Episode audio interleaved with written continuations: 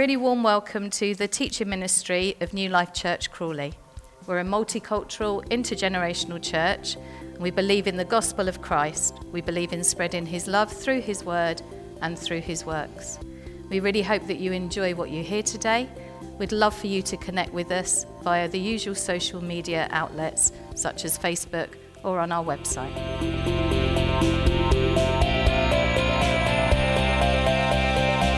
Welcome to the stream of New Life Church Crawley. Whether this is your first time visiting us or your hundredth time, we're glad you found us. We're glad you're able to join us. And we pray that today's message will bring you some hope, encouragement, and inspiration for the journey that you're on.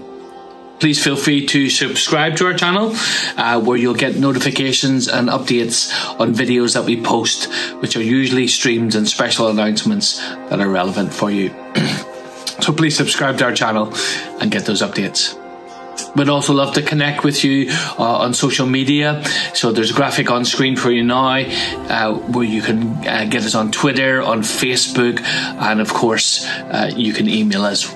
Would love to hear how you're getting on. Would love to pray for you. Would love to share with you uh, the good news about new life in Christ. So for the moment, we're, we're going to pray as we uh, continue our series and uh, if you're able to do so, why don't you bow your heads? Uh, why don't you uh, open your heart up to God as we receive His word to us today? So, Father, we come to you in the name of Jesus and we ask by the power of your Holy Spirit that you would come into our experience, uh, that you would help us to understand and to know what it is you want us to know today that we can grow and move forward and that we can make those right choices, those healing choices that will help us grow in our faith and our experience with you. In Jesus' name we pray. Amen. I remember a song from a few years ago from a Welsh singer called Duffy and she sang a song called Mercy. And the song is a little bit of a sad song because it, it, talks about a relationship that's not quite healthy. It's someone who feels that they're being used by another person. But in the course of the song, she writes these words and sings these words You've got me begging you for mercy. Won't you release me? And maybe you're in that situation now where you're in a relationship that's not very healthy, where you're not in a good place, and you can really identify with, with those things. The idea of mercy eh, in all our relationship, the idea of forgiveness, the idea of, of healing, the idea of hope is a, is a critical feature in all of our relationships at some point of life. And it's also a critical feature in the message of Jesus. as we have discovered in our series over the last few weeks, if you've watched them, it's a series called Life's Healing Choices, then there are some really important things that Jesus says to us uh, as we look at Matthew 5. It's part of what's called the Sermon on the Mount. Matthew 5 to 7 is a whole series of teaching by Jesus. Uh, some of these principles for living out, some of these principles for, for making choices that will really help us uh, in life and make those healing choices. So we're going to watch a, a, very short video as we've done every week. It's a, a dramatization of the words of Jesus and the life of Jesus from the popular series called The Chosen. So let's enjoy that together and then we'll return to the message. Blessed are the poor in spirit, for theirs is the kingdom of heaven. Blessed are those who mourn for they shall be comforted. Blessed are the meek, for they shall inherit the earth. Blessed are those who hunger and thirst for righteousness, for they shall be satisfied. Blessed are the merciful, for they shall receive mercy. Blessed are the pure in heart, for they shall see God. Blessed are the peacemakers, for they shall be called sons of God. Blessed are those who are persecuted for righteousness' sake, for theirs is the kingdom of heaven.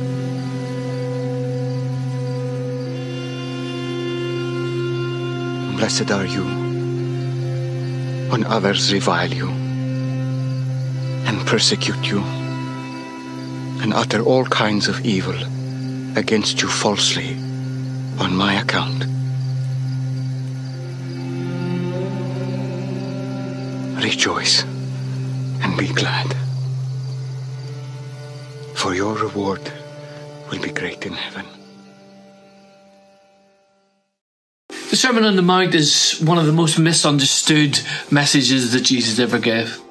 There's lots of different opinions about what it means and how it applies to our life. One group says it's it's kind of the rules that you have to obey to have any hope to getting to heaven. Another group kind of takes a social element and say, well, it's like a charter for world peace. It's Jesus' version of United Nations charter. Others say, well, it doesn't apply to us today, but maybe at some future point in time, it's it's like the ideal way to live. But I think the, the way and the key to understanding not only this passage that we're looking at in these several weeks, but also the whole of the Sermon on the Mount is actually found in Matthew 5, verse 20, and it's the words of Jesus himself. This is what he says But I warn you, unless your righteousness is better than the righteousness of the teachers of the religious law and the Pharisees, you will never enter the kingdom of heaven. The main theme of this is, is righteousness or, or, or right living. And the problem with the religious leaders of the day is that they had a, an artificial, an external righteousness based on, on law and legalism. And while they appeared passionate for God's laws, they actually threw in a lot of their own rules and threw in a lot of their own interpretations, which didn't help people at all. And, and Jesus in Matthew 23 is, is very critical of them and says that they're not actually helping people. And this was missing the heart of God. So Jesus is coming in this passage. And he's teaching his own disciples. It's not the general crowd. He's really teaching his own, own disciples what a true and vital righteousness, what a true and vital right way of living is really about, and it begins internally, it begins in the heart. And Jesus repeatedly in this passage uh, goes through the, the motivation, cuts really to the heart and the motivation of every individual, not just the outward actions. You see, the religious leaders were very concerned with the minutiae and the detail of the law. Uh, Jesus says to them, "You even tithe, give a tenth of your income on your on your spices." But you're neglecting the, the greater things, the weightier things of, of justice and mercy. And he was more interested in than their character because he knew their conduct would flow out of their character. But unfortunately, they focused on the outward external conduct. This is a powerful word that Jesus is speaking to those in the day. When he says, Blessed are you, happy are you, is how some people translate it, but it, it actually means something very deep, and the original uh, listeners would have understood. It means a, a divine joy and perfect happiness. And this was a word, this divine joy and, and perfect happiness wasn't a word that average people would have associated with. It wasn't something that they, they thought they could attain. In fact, it was something that seemed out of reach for the average person because it usually described the experience of the gods. Uh, and if you know anything of uh, of Greek mythology or uh, Greek history, that's how the gods reacted. They were the ones that had this great joy, great gladness because they were in control.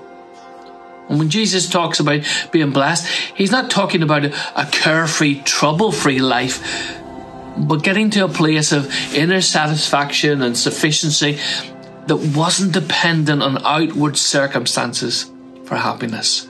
That's the kind of blessing he wants. And we can make some of those choices today and living out our life to do that. So, what does it mean for us to make a, a healing choice in regards to mercy? We're looking at this idea today where he says, God blesses those who are merciful, for they will be shown mercy. What does it mean for us to make a healing choice in regards to mercy? I want to suggest two simple things to you today. A right way of living to make a healing choice is to experience God's mercy for ourselves. To experience God's mercy for ourselves. You see, Jesus didn't come to condemn the world.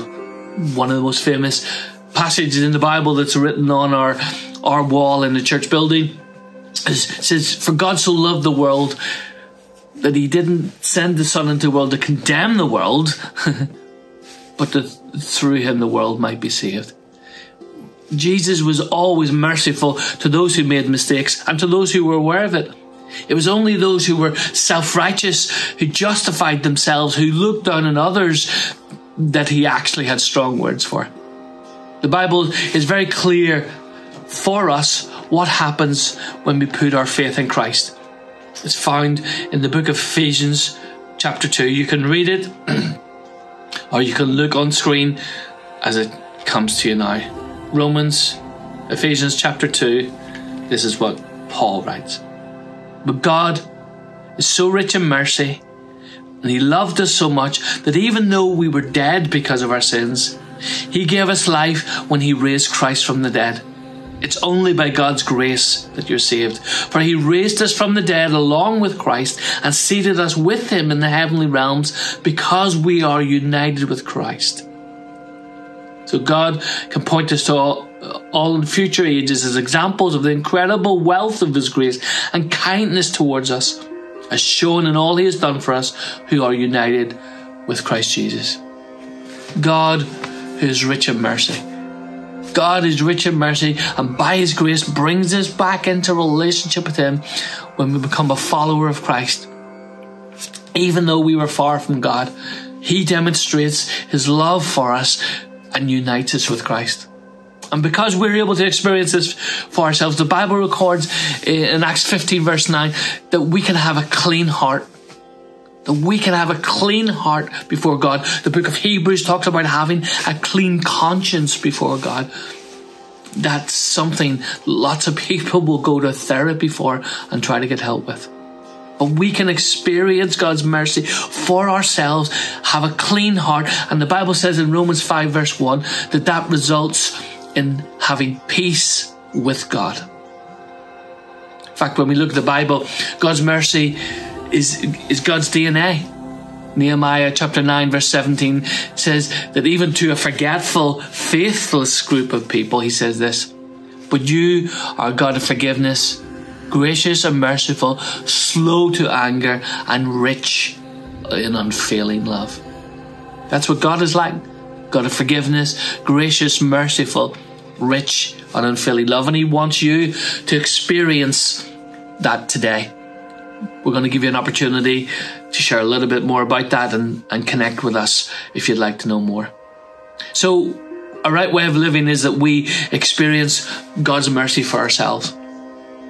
But secondly, a right way of living is to make a choice to demonstrate God's mercy to others to demonstrate God's mercy to others.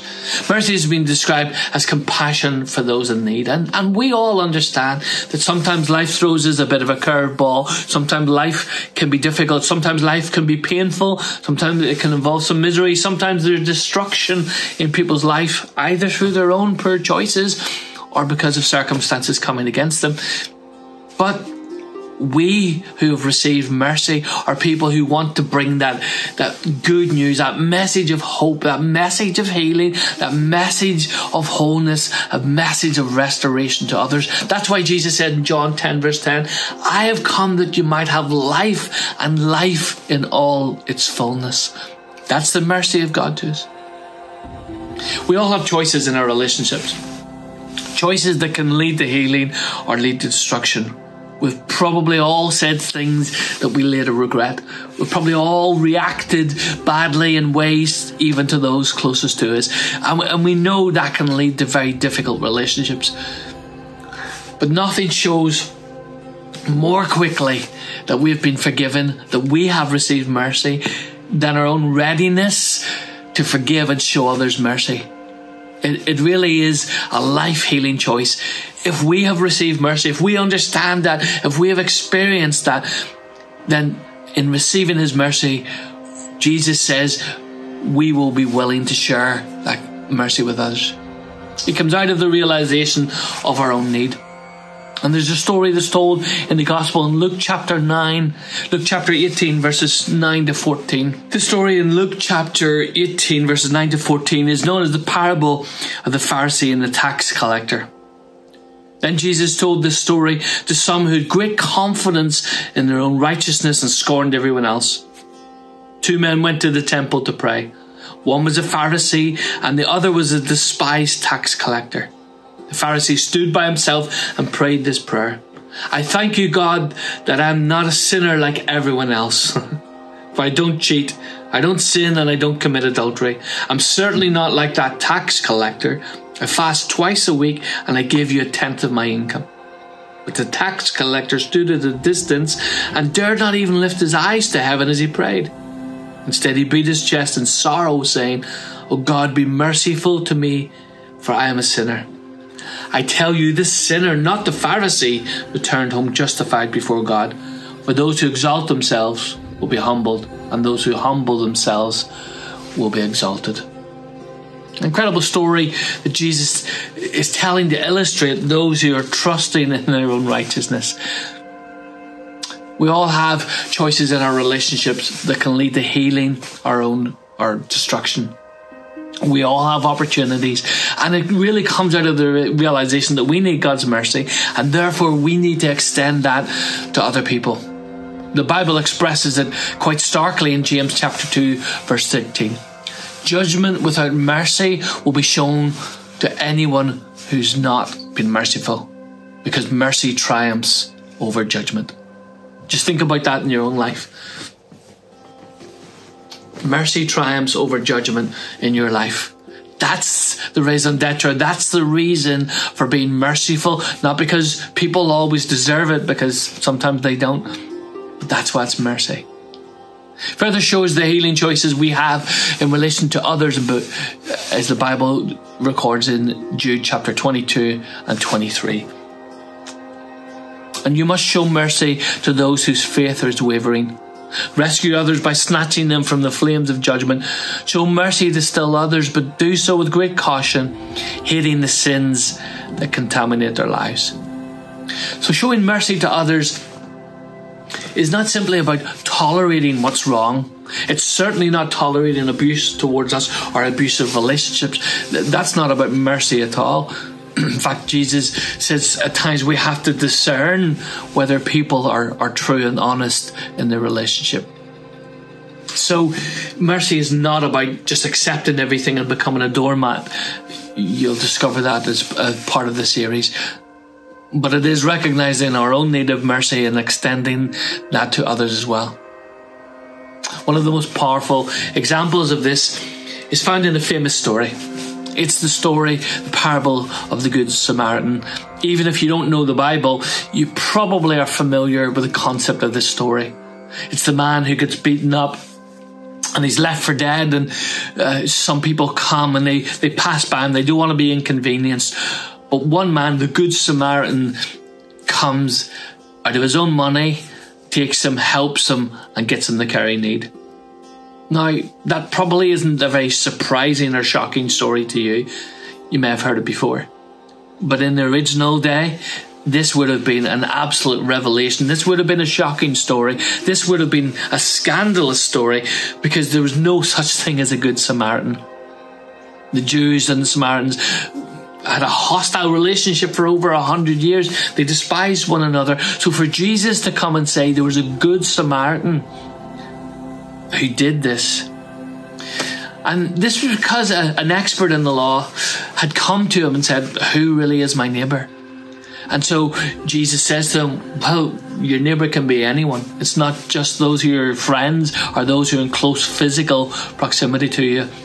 It's even those who maybe you've had history with, maybe those who would naturally not be your friends. And at the end of that story, Jesus says something that that, that really is, is, is important for us to grasp. He says, Go and do likewise. To the expert in the law, he said, Who was the neighbour to this man? He said, Well, of course, the one who helped him, the one who showed mercy. And Jesus says, Go and do likewise. That's what I want to encourage you to think about today. Who and how can you show mercy this week? Who in your life needs to experience mercy because you've experienced God's mercy in your own life? For those of you who may be watching, maybe you've never come to a place of experiencing God's mercy. Maybe you've never come to experiencing God's forgiveness then I'd love you to connect to our website where there, there's some videos that will explain a little bit about what it means to be a follower of Jesus, about how you can experience that mercy and forgiveness for yourself. So if you head on over to newlifecrawley.church forward slash explore, you can find out more. And if you'd like to get in contact with us, then you can do that directly from the website as well. So God bless you as you receive His mercy today, as you give that mercy to others. We hope to see you soon. Thank you so much for joining us today. We hope that you enjoyed the teaching. We'd love to hear from you, so please contact us. All the details can be found on our website. God bless.